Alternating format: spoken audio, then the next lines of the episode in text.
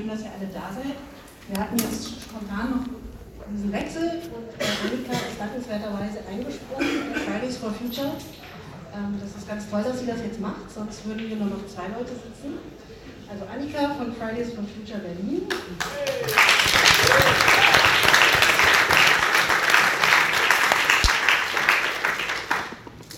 Und Lea vom äh, SDS in Leipzig, die seit Gründung von Students for Future mit dabei ist.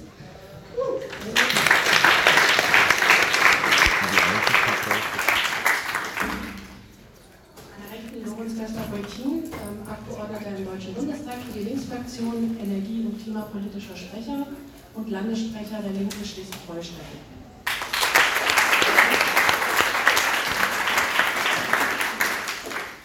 So, ich habe ähm, zwei Fragen äh, vorbereitet. Wir starten dann mit der ersten Frage und jeder hier oben kann fünf bis sieben Minuten darauf antworten. Danach gibt es noch eine Fragerunde. Und danach geht die Diskussion zu euch. Dann für eine halbe Stunde könnt ihr Fragen stellen, Anmerkungen machen und so weiter. Das heißt erstmal keine Zwischenfragen, sondern Fragen und ähm, ihr kommt dann auch noch dran. Die erste Frage an euch und vielleicht zuerst an Lea. Was bewegt dich? Was sind die Forderungen? Wie bist du zu ähm, Students for Future gekommen? Erzähl einfach mal.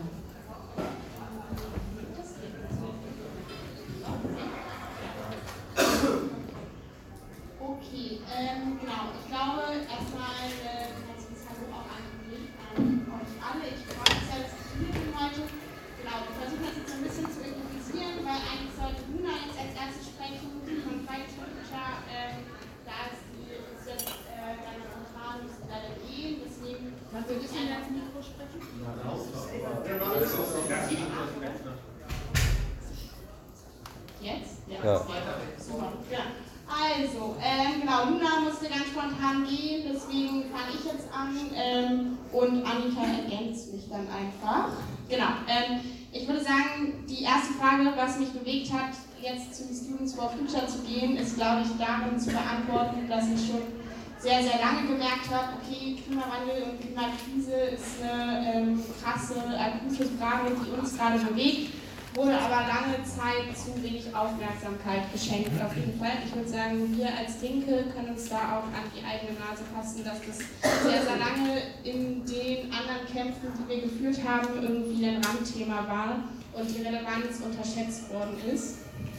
Und ich würde sagen, da sind, das ist was, wo die SchülerInnen äh, von Fridays for Future uns einen großen Schritt voraus sind Genau, äh, losgetreten von Greta Thunberg gehen diese ganzen SchülerInnen weltweit seit Monaten auf die Straße, weil sie wütend sind. Und ich würde sagen, komplett zu Recht, weil die Auswirkungen, die ähm, die Klimakrise hat, wurden zu lange ignoriert und diese Auswirkungen können uns aber, und das ist auch auf wissenschaftlicher Seite ähm, bestätigt, uns alle zerstören. Und ich würde sagen, deswegen bin ich davon überzeugt, dass diese Fridays for Future Bewegung total das Potenzial hat, ähm, richtig was zu bewegen. Ich weiß noch, als ich am 15.03. in Leipzig auf dem ersten globalen Klimastreik war, war ich auf jeden Fall mega krass beeindruckt. Auf der einen Seite ähm, von der Entschlossenheit der SchülerInnen, wie krass die diese Demo irgendwie aufgezogen haben und wie krass selbstbewusst sie irgendwie für ihre Zukunft eingetreten sind und auf der anderen Seite aber auch von der Breite der Menschen, die da waren. Ähm, genau, ich würde sagen, es war eine andere Demo, als es sonst in Leipzig ganz oft ist, so wo immer die gleichen Radikalinskis irgendwie unterwegs sind. Und genau, ich würde sagen, das war auf jeden Fall anders. Und da habe ich so das erste Mal, glaube ich, so richtig gemerkt, diese Menschen, die wollen wirklich was verändern und wissen aber auch, dass das halt nicht alleine funktioniert, sondern dass das nur funktioniert, wenn wir uns zusammentun und wenn wir für was Gemeinsames stehen. Genau. Jetzt deswegen bin ich dann im April zu dem Gründungstreffen von Students for Future gegangen und bei diesem Gründungstreffen waren so um die 60 Studis, was auf jeden Fall für mich erstmal mega krass war, weil das auch so zu 80 Prozent bestimmt Leute waren, die davor noch gar nicht organisiert waren. Und das waren so deren ersten Politikerfahrungen. Und diese Menschen hatten aber mega Bock, jetzt was zu machen. Und seit Gründung im April stehen wir in Leipzig sehr, sehr eng in Kontakt mit den Fridays for Future. Und für uns war klar, dass wir als Studis irgendwie unser Bestes geben wollen, diese Fridays for Future zu unterstützen und die Bewegung quasi noch breiter zu tragen. Genau, und dadurch haben wir uns dann mit den Fridays for Future ganz schnell entschieden, diesen Klima Klimastreik, 24.05., der jetzt letzte Woche war, als ersten großen Punkt zu nehmen und quasi dahin zusammen zu mobilisieren. Und ähm, da würde ich sagen, war ein großes Ding, was auch sehr, sehr wichtig war, dass wir als SDS bundesweit sehr gut kooperiert haben. Also wir haben ganz, ganz viele SDS-Genossinnen, die in den verschiedenen Students for Future bzw. Fridays for Future Bündnissen sitzen und wir haben sehr engen Kontakt gehabt, haben viel telefoniert, was geht irgendwie in den verschiedenen Ortsgruppen, was für uns total spannend war und sehr, sehr viele verschiedene Perspektiven zusammengebracht hat. Genau, und gemeinsam haben wir uns dann auch dazu entschieden, Organizing-Ansätze ähm, zu benutzen, um quasi diese Bewegung an die Uni zu bringen. Und dafür haben wir erstmal den ersten Schritt gestartet und haben eine Unterschriftensammlung ähm, gestartet an der Uni, um zu testen, wie die Stimmung an der Uni ist. Und genau, wie hoch die Bereitschaft überhaupt ist, an der Uni aktiv zu werden. Und diese Unterschriftensammlung war in der Form von einer Petition. Und in dieser Petition wurde zum einen gefordert, dass die Uni sich mit den Forderungen von Fridays for Future solidarisieren soll, zum anderen, dass wir eine Vollversammlung ausrufen wollen. Für eine Vollversammlung braucht man an der Uni Leipzig 3% der Studierendenschaft, die das unterschreibt, damit diese Vollversammlung ausgerufen werden kann. Wir haben es geschafft, in sechs Tagen fast 2500 Unterschriften zu sammeln, was ziemlich krass war, was äh, genau das auf jeden Fall diese ganz diese 3%-Marke und das Doppelte übertroffen hat und so wurde quasi diese Vollversammlung ähm, ausgerufen. Wir hatten dann, äh, das ist alles sehr, sehr schnell passiert, also es ist gerade erst so zweieinhalb Wochen zurückliegen. Wir hatten dann eine Woche, um diese Vollversammlung zu planen, was eine krasse Monsteraufgabe war, würde ich sagen, was aber geklappt hat, dadurch, dass sehr, sehr viele Leute sehr gut miteinander gearbeitet haben und Bock hatten, das zu machen. Genau, diese Vollversammlung war die erste, die seit sieben Jahren an der Uni Leipzig stattgefunden hat und es waren 1300 Studis da. Ähm, genau, der Audimax war komplett voll, es gab einen Livestream, es saßen Leute vor dem Raum und haben diese Vollversammlung verfolgt und ich glaube, wir alle, die Leute, die das mitorganisiert haben, aber auch Leute, die einfach nur an dieser Vollversammlung teilgenommen haben, sind mit so einem krassen, positiven Gefühl rausgegangen und haben gedacht, okay, jetzt haben wir wirklich irgendwie das Gefühl, wir können was verändern und wir werden gehört. Zwei Tage später war dann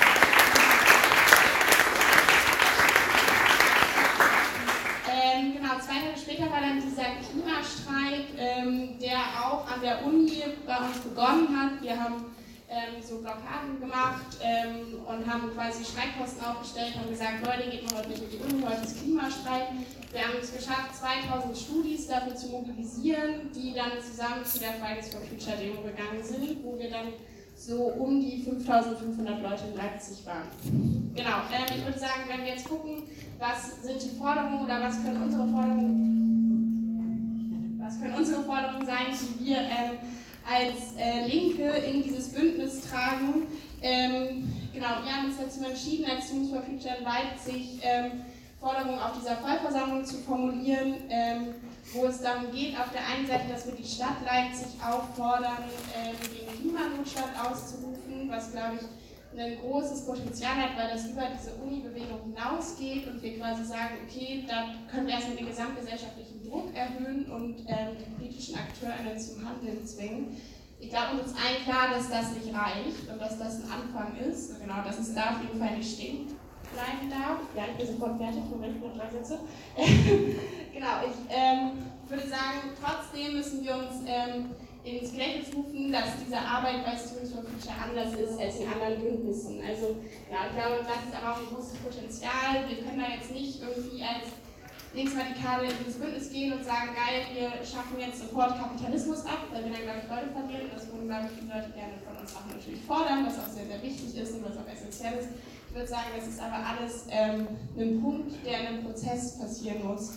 Und ich würde sagen, unser Ziel ist es, Mehrheiten zu gewinnen. Und in diesem Bündnis sitzen liberale grüne WählerInnen, aber auch Linksradikale und die arbeiten irgendwie gut miteinander zusammen und das klappt gut. Und diese Mehrheiten brauchen wir, um einen gesamtgesellschaftlichen Wandel einzuleiten. Und deswegen würde ich sagen, das ist das Potenzial, was ich gerade bei Students for Future und auch bei Fridays for Future sehe, dass das gesamtgesellschaftlich getragen wird und es eine große Bewegung gerade auf der Straße ist und wir deswegen da dranbleiben müssen und dadurch auch Veränderungen bekommen.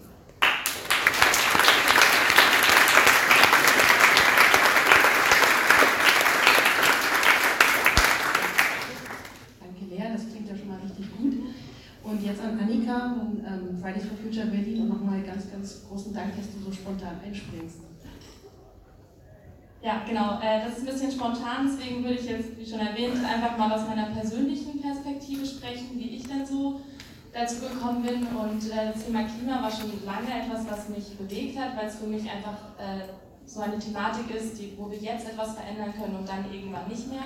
Es hat so ein Ablaufdatum so und deswegen habe ich beschlossen, das ist für mich jetzt die wichtigste Sache und da möchte ich mich engagieren und habe es eben erst so in meinem privaten Leben versucht, äh, kein Auto mehr fahren, kein Fliegen, viel mit Fahrrad, öffentlicher Nahverkehr, veganer Ernähren, schauen, woher beziehst du deine Energie, kriegst du hier Strom von Kohlekraftwerken oder benutzt du schon erneuerbare Energien und so weiter und irgendwann bin ich an einen Punkt gekommen, da hat es mich aufgeregt. So, ich in meinem persönlichen Leben schränke mich total viel ein, während eigentlich ein CO2-Ausstoß, den wir in Deutschland produzieren, 70 Prozent von irgendwelchen Großkonzern kommt und ich bin einfach, ich bin sehr wütend geworden. So, wieso muss ich mich einschränken, während andere Leute einfach so weitermachen können wie bisher, obwohl sie an dieser Krise schuld sind.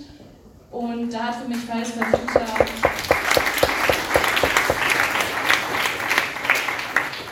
da hat für mich Fridays for Future so einen Ansatzpunkt dargestellt, weil sie mal auf den Punkt bringen, äh, wo die Probleme liegen. Und zwar, dass es nicht ein individualistisches Problem ist, dass nicht die Schuld irgendwelchen ArbeiterInnen oder sowas zugesprochen wird, die eh schon genug Probleme in ihrem Leben haben und dann gesagt wird, hey, du musst jetzt auch noch anders konsumieren, sondern dass eigentlich mal aufgezeigt wurde, wo das Problem ist, und zwar, dass wir ein politisches Problem haben, dass die Politik meiner Meinung nach eher Konzerninteressen bevor den Interessen der Gesellschaft steht, was meiner Meinung nach nicht so sein sollte, weil die Politik ist dafür da, um uns zu repräsentieren und unsere Wünsche zu erfüllen und eben nicht einer Minderheit sozusagen, sondern der gesamten Gesellschaft. Und das ist auch für mich das, was Fridays for Future rüberbringen will. Und ähm, deswegen habe ich mich da engagiert. So. Und genau. Bei den, ja, dann vielleicht kurz Wort zu den Forderungen. Also ich weiß nicht, ob euch allen Forderungen von Fridays for Future so bewusst sind, aber für mich ist das auch etwas, was, also es ist klar etwas, was realisierbar ist und auch den wissenschaftlichen Fakten entspricht. Also so Sachen wie, auf, dass wir aufhören, hier Kohle oder eben nicht erneuerbare Energien zu subventionieren, dass wir ein Viertel der Kohlekraft, die wir in Deutschland haben, Ende dieses Jahres noch abschalten, dass wir anfangen, auf ein Netto-Null hinzuarbeiten und insgesamt einfach das einhalten, was Deutschland versprochen hat, als wir Pariser das Pariser Abkommen mit dem 1,5 Grad Ziel unterschrieben haben. Das heißt, für mich ist das auch etwas, ähm, sozusagen, ähm, das ist nichts Neues. So, es wird gefordert, das was eigentlich schon die ganze Zeit gefordert werden sollte und es wird endlich mal gesagt, was gesagt werden sollte und zwar es wurde uns was versprochen, das wird nicht eingehalten und deswegen ist es auch unser gutes Recht, auf die Straße zu gehen und deswegen nehme ich eben dieses Recht in Anspruch.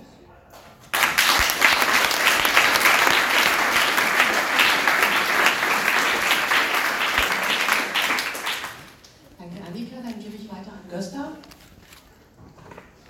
Ich stelle mich mal hin, dann äh, könnt ihr mich äh, besser sehen, auch den hinteren Reihen. Ja, moin. Also ich könnte euch jetzt erstmal erzählen, so als äh, Vorspann, ich habe mal angefangen beim Bund für Umwelt und Naturschutz Deutschland. Dann war ich bei der Grünen Alternativen Jugend, habe die für meinen Kreis mitgegründet und habe dann ähm, 1999, wie viele andere, die ich auch beispielsweise in Schleswig-Holstein kenne, mit den Grünen gebrochen anlässlich des Kosovo-Krieges, ähm, anlässlich Joschka Fischer. Ich habe nicht nur gelernt, nie wieder Krieg, sondern auch nie wieder Auschwitz. Das war so ähm, der Punkt, wo einfach mit den Grünen zu brechen war für jemanden, der links ist.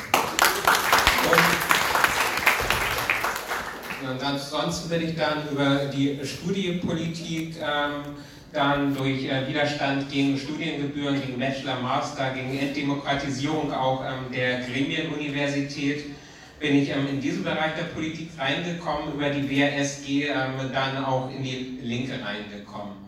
Und während dieser Zeit muss ich aber sagen, dass das Thema Klimapolitik, ähm, Umweltpolitik eher bei mir in den Hintergrund gerutscht ist, weil es eben in der Linken auch überhaupt nicht so im Vordergrund, im Fokus stand, sondern es war immer irgendwie klar, die Grünen machen diese Themen, Umwelt, Klimapolitik und die Linke ähm, macht ja, Sozialpolitik, soziale Gerechtigkeit. Haben wir mittlerweile auch den Stand erreicht, bei sozialer Gerechtigkeit wird der Linken eben auch ein ganzer Batzen an Glaubwürdigkeit zugerechnet. Bei Klimapolitik, das haben wir bei den EU-Wahlen gesehen, eben noch nicht.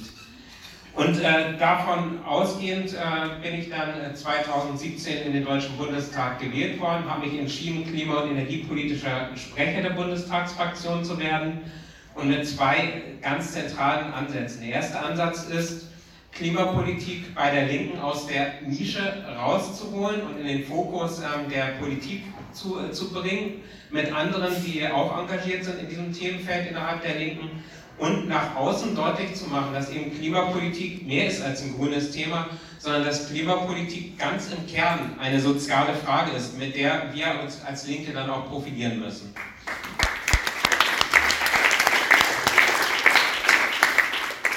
Ich hatte dann das Glück, äh, sehr schnell ins kalte Wasser geworfen zu werden, zum Weltklimagipfel nach Bonn zu fahren dort an der großen Klimademo auch ähm, teilzunehmen und dann auch bei den ähm, Aktionen von Ende Gelände 2017 dabei zu sein. Und für mich war es ein ganz zentrales Ereignis. Also zum einen war ich als parlamentarischer Beobachter dabei. Das machen wir als Link ja parlamentarische Beobachterin eben zu solchen ähm, Aktionen zivilen Ungehorsams ähm, zu entsenden. Das war für mich eine ganz zentrale Erfahrung, weil ich weiß nicht, wer von euch schon mal bei Ende Gelände dabei war aber es ist ein unglaubliches Gefühl äh, der Solidarität, äh, des Zusammenhaltes und wirklich was äh, zu bewegen, wirklich in Bewegung ähm, zu kommen. Das war eine ganz existenzielle Erfahrung damals, dieses Ende Gelände 2017, logischerweise auch 2018. Und ich verrate nicht so viel, dass ich auch 2019 wieder natürlich als parlamentarischer Beobachter jetzt ähm, bei Ende Gelände dabei sein werde im Juni. Also das war für mich eine ganz einschneidende Erfahrung. Und im Gegensatz dazu stehen die Erfahrungen, die man äh, macht im Deutschen Bundestag, stehen die Erfahrungen im Wirtschaftsausschuss, dass man dort einem Wirtschaftsminister ähm, Altmaier gegenüber sitzt, ähm, der einem dann erzählt, ähm, nachdem man aufgeführt hat, sie bremsen ähm, auf europäischer Ebene bei den Schadstoffwerten für Pkw, sie bremsen bei ähm, Sozialpreisen, ähm, bei Energiepreisen, sie bremsen bei den Klimazielen und so weiter. Kann man ja eine ganze Liste bei Altmaier aufführen. Und dann bekommt man als Reaktion, als einziges, ja, Herr Boltin, wenn Sie mir im Wirtschaftsausschuss vorwerfen, ich würde bremsen bei der Klimapolitik, dann werde ich Ihnen mal zeigen, was ein richtiger Bremser ist. Das war die einzige Reaktion auf meine ähm, Anwürfe. Und ich glaube, das macht die Diskussion deutlich. Es ist überhaupt nicht in dieser großen Koalition angekommen, äh, vor welcher dramatischen Situation wir stehen. Es ist überhaupt nicht angekommen, dass wir gerade dabei sind, sozusagen, ihr habt es eben erwähnt, unsere Zukunft zu verspielen und dass jetzt gerade etwas in Bewegung kommen muss. Stattdessen haben wir von der Kohlekommission einen halbgaren Kompromiss, wo letztlich auch die Umweltverbände, die da drin saßen, dem ähm, zugestimmt haben, im Wissen davon, dass ein Kohleausstieg 2038 viel zu spät sein wird, um die Ziele des Pariser Klimaabkommens äh, zu erreichen.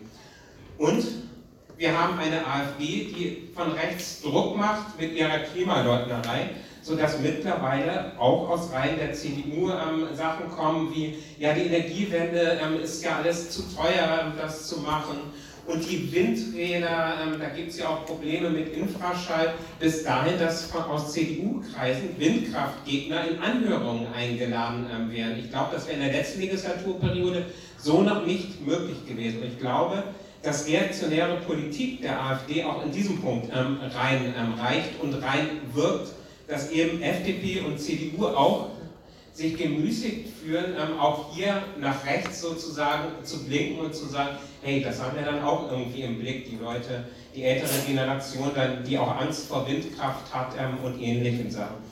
Das heißt, wenn man nur im Parlamentarismus gefangen wäre, könnte man tatsächlich dort frustriert sein und ähm, könnte eigentlich das mit linker Politik äh, auch sein lassen. Was, was mir Mut gibt, ist nämlich nicht der Parlamentarismus, sondern was mir Mut gibt, ist das, ähm, was tatsächlich an Bewegungspolitik funktioniert. Das, was über Fridays for Future kommt, was über Extinction Rebellion kommt und was mit Ende Gelände auch kommt. Das hat Gesellschaftliches in Bewegung gebracht. Und Aufgabe der Linken ist es nicht irgendeinen verquasten Kohlekompromiss mitzutragen, sondern Aufgabe der Linken ist es, von links Druck zu machen, links deutlich zu machen, was denn wirklich eine soziale Politik in der Klimapolitik wäre. Was bedeutet Klimapolitik? Das ist Aufgabe der Linken und keine Kompromisspolitik.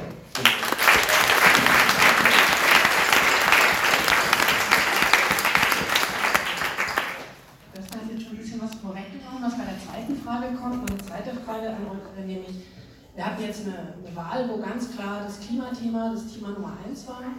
Was sind jetzt nächste Schritte, Strategien, Perspektiven für die Linke, für die Bewegungen? Vielleicht könnt ihr dazu nochmal was sagen. Ähm, genau, also wenn wir uns jetzt irgendwie Überlegungen machen, was Strategien und Perspektiven sein könnten für uns als äh, Linke in der Fridays for Future Bewegung, würde ich sagen, ist der erste große Punkt auf jeden Fall, dass wir eine klare inhaltliche Linie vertreten müssen. Ähm, genau, die irgendwie zum einen Dinge im Zusammenhang sieht und quasi auch diesen Kampf irgendwie Klimagerechtigkeit gesamtgesellschaftlich einordnet. Und ich glaube, dafür ist erstmal nochmal kurz wichtig, diesen Begriff der Klimagerechtigkeit zu klären. Ähm, genau, ich finde, ähm, man muss von Klimagerechtigkeit und nicht nur von Klimaschutz sprechen, weil es ja ganz so oft, dass gesagt wird, okay, ähm, hier, wenn es um Klimawandel geht, dann sitzen wir alle im selben Boot. Und dem ist aber nicht so. Genau, ich würde sagen, die soziale Ungleichheit, die real existiert, ähm, die gesellschaftsbedingt äh, da ist, wird durch den menschengemachten Klimawandel um ein Vielfaches verschärft. Genau, und das nicht nur, sondern abgesehen davon wird auch noch der Planet zerstört durch zum Beispiel den konstanten ähm, Braunkohleabbau und so weiter. Genau, wer wie viel vom Klimawandel betroffen ist, ist auch eine Klassenfrage auf jeden Fall und das müssen wir im Hinterkopf behalten und das ist eine klare inhaltliche Linie, die wir vertreten müssen in dieser Klimabewegung. Ähm, Gerade deswegen brauchen wir eine Klimabewegung, die nicht nur Klimaschutz, sondern Klimagerechtigkeit fordert. Ähm, deswegen muss zum einen diese Bewegung internationalistisch sein, würde ich sagen, zum anderen aber auf jeden Fall klar antikapitalistisch. Genau, weil ein Kapitalismus ohne Umweltzerstörung ist auf jeden Fall undenkbar. Ähm, was zeigt, wer die Umwelt retten möchte, muss vor allem den Kapitalismus und das ungehemmte Wachstum stoppen. Und ich glaube, das ist uns auch eigentlich neu, aber Privateigentum an Produktionsmitteln, Profitorientierung, Wettbewerb und Wachstum, all das kann nicht in Einklang mit Klimagerechtigkeit gebracht werden. Und deswegen können wir Gerechtigkeit nur erreichen, indem die Menschen selbst über ihre Produktionsmittel verfügen und gemeinsam und demokratisch darüber entscheiden, was und wie produziert wird. Genau, ich würde sagen, nur eine befreite Gesellschaft hat die Chance, verantwortungsvoll mit der Natur umzugehen.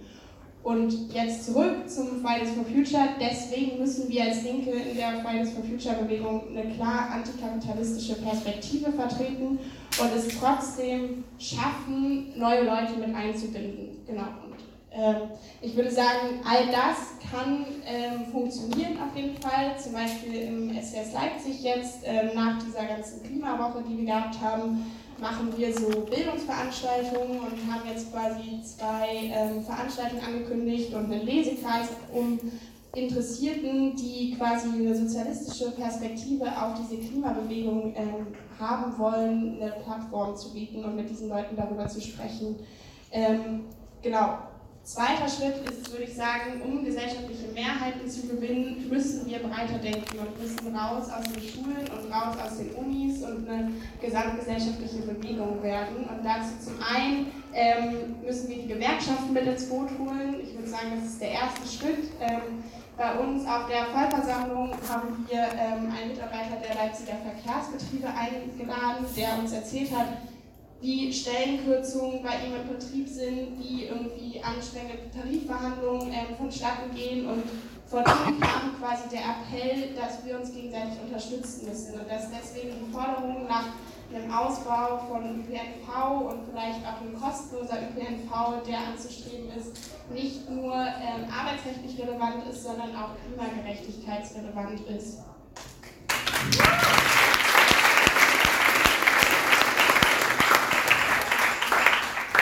zusätzlich dazu würde ich sagen, diese Bewegung ist auch aus feministischer Perspektive auf jeden Fall sehr interessant. Bei uns im äh, Students for Future Plenum sitzen so ungefähr 85 Prozent Frauen, was ähm, die politische Zusammenarbeit komplett anders gestaltet, würde ich sagen.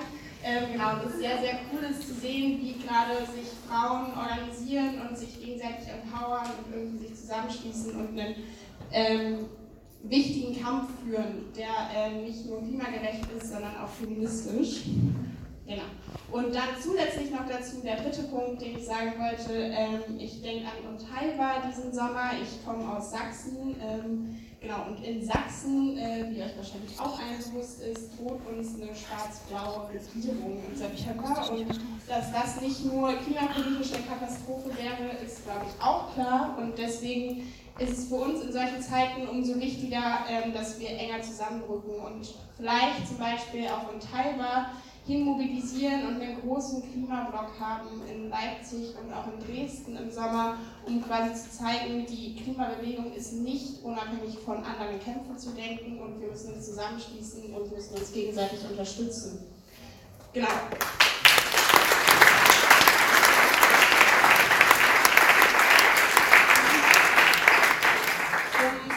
Würde ich noch sagen, ähm, das, was wir als Students for Future in den vergangenen zwei Wochen in Leipzig auf die Beine gestellt haben, ist, glaube ich, ziemlich krass, kann aber auf jeden Fall nur der Anfang gewesen sein. Ich glaube, uns ist allen mittlerweile bewusst, dass die Klimakrise akut ist und dass wir einfach nicht mehr viel Zeit haben. Und wir sind die Leute, die jetzt noch was verändern können. Und deswegen regt sich Protest und deswegen muss dieser Protest aber auf jeden Fall auch noch lauter werden. Und wir müssen wütender werden und wir müssen radikalere Forderungen stellen. Das ist mehr als notwendig. Genau, wir müssen so laut werden, dass wir nicht mehr ignoriert werden können, damit sich wirklich was verändert.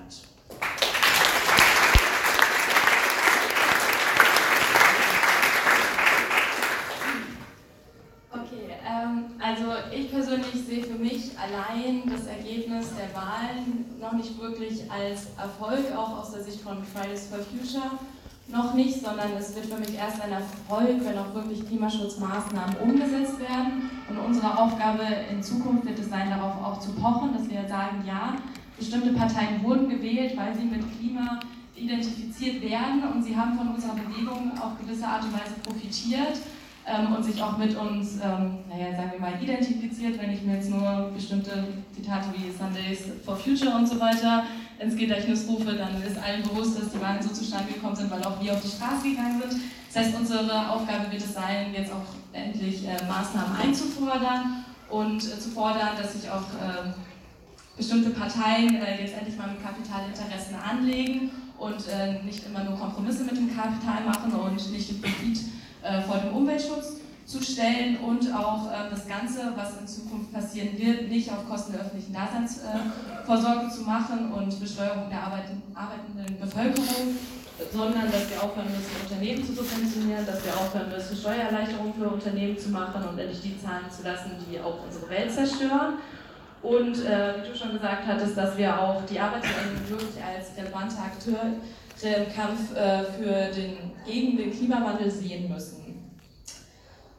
Genau, wir werden weiter auf die Straße gehen und es ist auch wirklich schön, dass ihr alle hier seid und ihr zuhört, aber hier nochmal ein Appell an mich. Äh, wir können wirklich erst was bewegen, wenn wir viele sind, dass wir, wenn wir eine Mehrheitsbewegung sind, also wenn ihr gut findet, was ihr macht, dann seid ihr alle willkommen, weil es ist nicht äh, ein Kampf, den nur eine Generation führen muss, sondern den muss die ganze Menschheit führen. Es betrifft uns alle und wir sind in der privilegierten Position, ähm, dass wir auch auf die Straße gehen dürfen.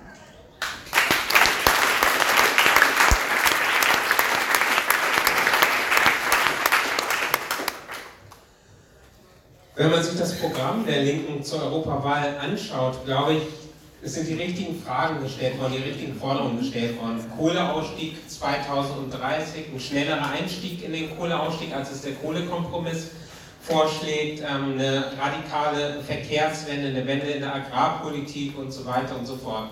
Wie kann es dann sein, dass die Linke bei diesen EU-Wahlen so enorm, ähm, sag mal, ähm, jedenfalls nicht die Ziele erreicht, die sie sich vorgenommen hat?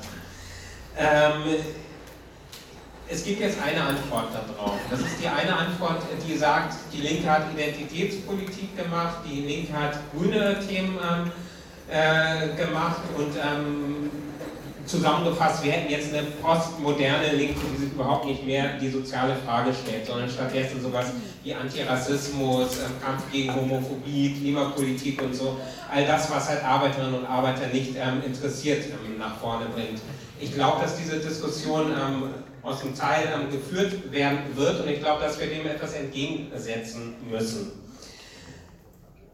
Ist es tatsächlich realistisch zu erwarten, dass wenn die Linke sich das Thema Klimapolitik auf die Fahnen schreibt und das vielleicht so seit, ich sag mal so 2017, es ist da wirklich realistisch zu erwarten, dass die Linke dann bei diesen EU-Wahlen mit diesem Thema irgendwie den großen Durchmarsch macht, wo es alles dominiert? Ich glaube nicht.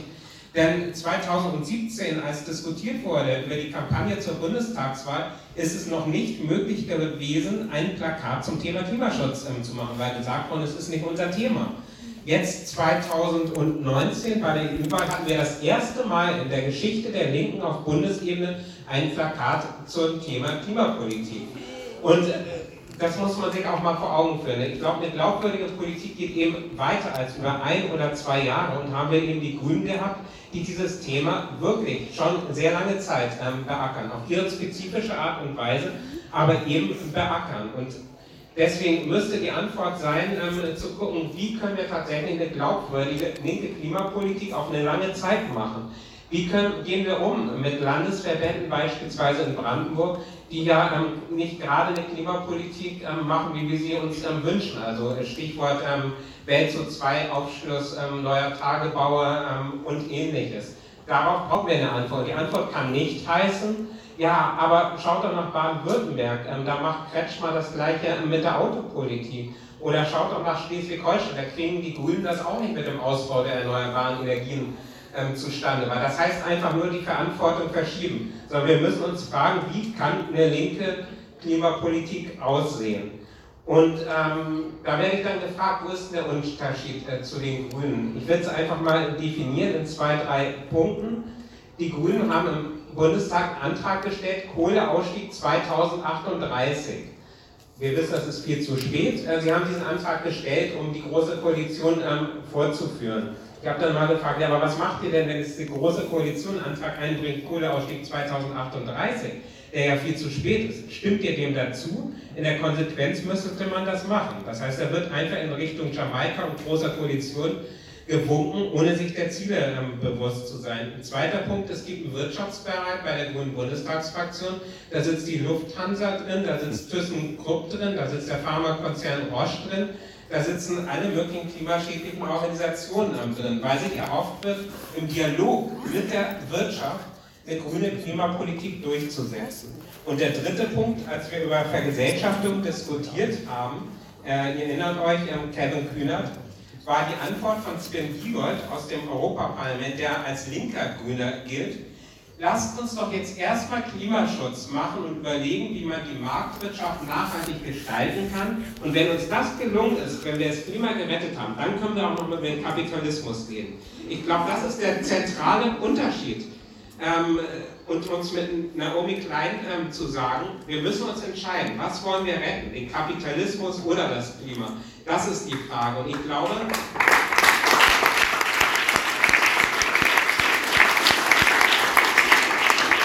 Und ich glaube, dass es keine abstrakte ähm, Formel ist, sondern ich glaube, dass es sehr konkret ist. Ich kann mich nicht mit den Autokonzernen in der Bundesrepublik anlegen, wenn ich mich gleichzeitig von ihnen beraten lasse, wenn ich mich gleichzeitig von ihnen finanzieren lasse. Ich kann mich nicht mit der Kohleindustrie anlegen, wenn ich Spendengelder von den großen Energiekonzernen ähm, bekomme ähm, oder in den Aufsichtsräten äh, sitze. Das heißt, eine linke Partei muss den Mut haben und hat die Pflicht, sich anzulegen und hat sich eben nicht nur anzulegen auf Bundesebene in Opposition, sondern hat sich eben auch anzulegen, wenn sie in Regierungsverantwortung ist, in irgendwelchen Landesregierungen. Weil Regierungsverantwortung bringt uns immer nur etwas, wenn irgendwas durchzusetzen ist im Sinne unserer grundsätzlichen linken Ziele, sonst ist sie von Schaden. Das ist zentral.